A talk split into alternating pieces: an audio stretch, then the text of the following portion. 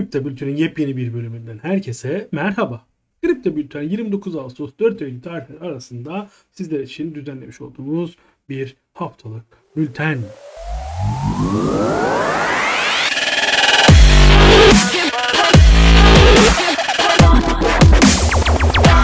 Herkese merhaba. Dünyanın birçok yerinde Eylül'ün başlangıcı, sonbaharın gelişi muhteşem yeniliklerin habercisi olarak ifade edilir.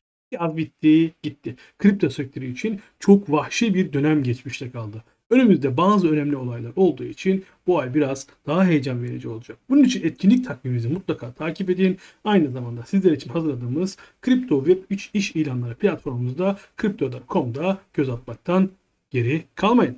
Ama önce gelin geçen hafta radarımıza takılan en önemli 5 haberi sizlere aktaralım. Radarımıza takılan ilk haber Crypto.com'un 10,5 milyon dolarlık yaptığı hataydı. Crypto.com yazım hatası nedeniyle 100 Avustralya doları göndermek yerine bir kişiye, bir kadına 10.5 milyon Avustralya doları yani 7.2 milyon ABD dolarını transfer etti. O Crypto.com'un hatası bu süreci anlaması 7 ay sürdü. Şirket Mayıs 2021'de kendisine 100 Avustralya doları tutarını bir geri ödeme yapmaya çalıştığında ancak transferin ödeme bölümünde bir hesap numarası girdiğinde bir hata meydana geldiği ortaya çıktı. 10.5 milyon Avustralya doları civarlarında yani 7.2 milyon ABD dolarını geçen Noel'den hemen önce bir şirket denetiminde keşfedildi. Yani tam 7 ay sonra. Bayan Manivel ne yapmış olmalı?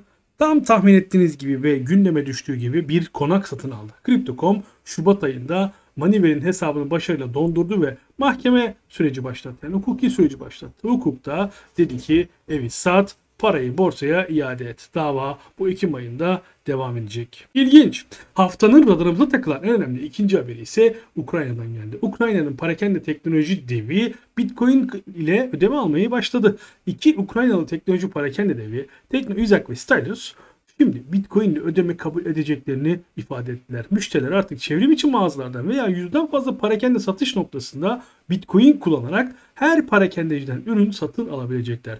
Bitcoin magazin tarafından yerelleştirilen habere göre her iki şirkette müşteriler ve tüccarlar arasında kolaylaştırıcı olarak hizmet vermek için ödeme sağlayıcı WhitePay'i kullanacağını duyurdu. Çevrim içi ödeme yaparken müşteriler bir edinme formu aracılığıyla kripto para biriminde ödeme yapabilecekler. Şahsi ödemeler için WhitePay satış noktası sistemi işlemin makbuzuna eklenmiş bir QR kod yazdıracak ve süreç bu şekilde ilerleyecek. Haftanın radarımıza takılan bir diğer haber ise Revolut'tan geldi. Revolut kripto ticaret ücretlerini düşürdü.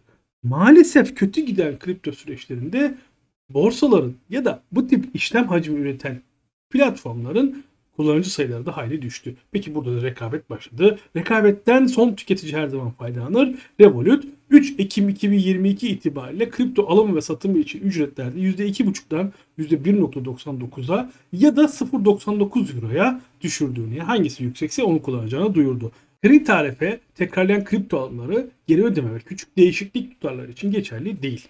İlk olarak Finbolt tarafından bildirilen haber %20.4'lük bir düşüşü temsil ettiği ifade edildi. Güncellenmiş bir ücret yapısı Revolut'un web sitesinde sizlerin karşısında olacaktır. Kripto değişim ücretleri bulunduğunuz plana göre değişiklik gösterir. 0.99 ile 1.99 arasında değişkenlik göstermekte. Şiddetli piyasa koşullarının olduğu bir zamanla gelen hareket Revolut'un kripto işini güçlendirmeye yönelik bir dizi başka çabasını takip ettiğinin habercisi olabilir. Haftanın radarımıza takılan bir diğer haberi ise bir kripto vergi dolandırıcılığı. Milyarder Bitcoin balinası Michelle Saylor'ın şu anda ikamet ettiği Kolombiya tarafından vergi kaçakları nedeniyle dava edildiğini biliyor muydunuz?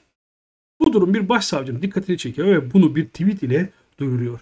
Diyor ki eğer siz yaşadığınız kenti yanı farklı olarak gösterip daha düşük vergi verebileceğiniz bir kentte yaşanmış gibi gösterirseniz kendinizi biz de aradaki farkı sizden talep ederiz. Tabi bu yüksek meblağlar olunca rakam bir hayli daha da yani o total bakiye yükselince vergideki %20 %50'lik bir fark bile muhteşem bir farka tekabül edebiliyor. Buradaki konuşulan rakamın vergi kısmı yani aradaki vergi kısmı 25 milyon dolardan daha fazla yani kaçınılan 25 milyon dolarlık bir vergi var. Siz oradaki kazancı rantı düşünün. Haftanın radarımıza takılan son haberi ise NFT biletleri için Flow Blockchain ile Ticketmaster'ın ortaklığı oldu.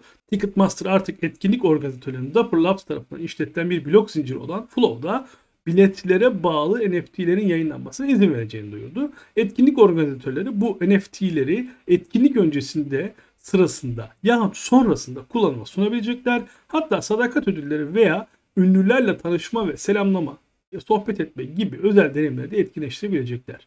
Veya bunların haricinde yalnızca bir NFT formatında hatıra ya da anı benzeri şeyler sunuyor olabilecekler. NFT biletlerinin birinci amacı hatıra değeri olacak. Ancak hatıra olarak kullanılmanın yanı sıra önemli konserlere katılım kanıtı olarak da kullanılabilecek. Ticketmaster ilk kez böyle bir şey yapmıyor.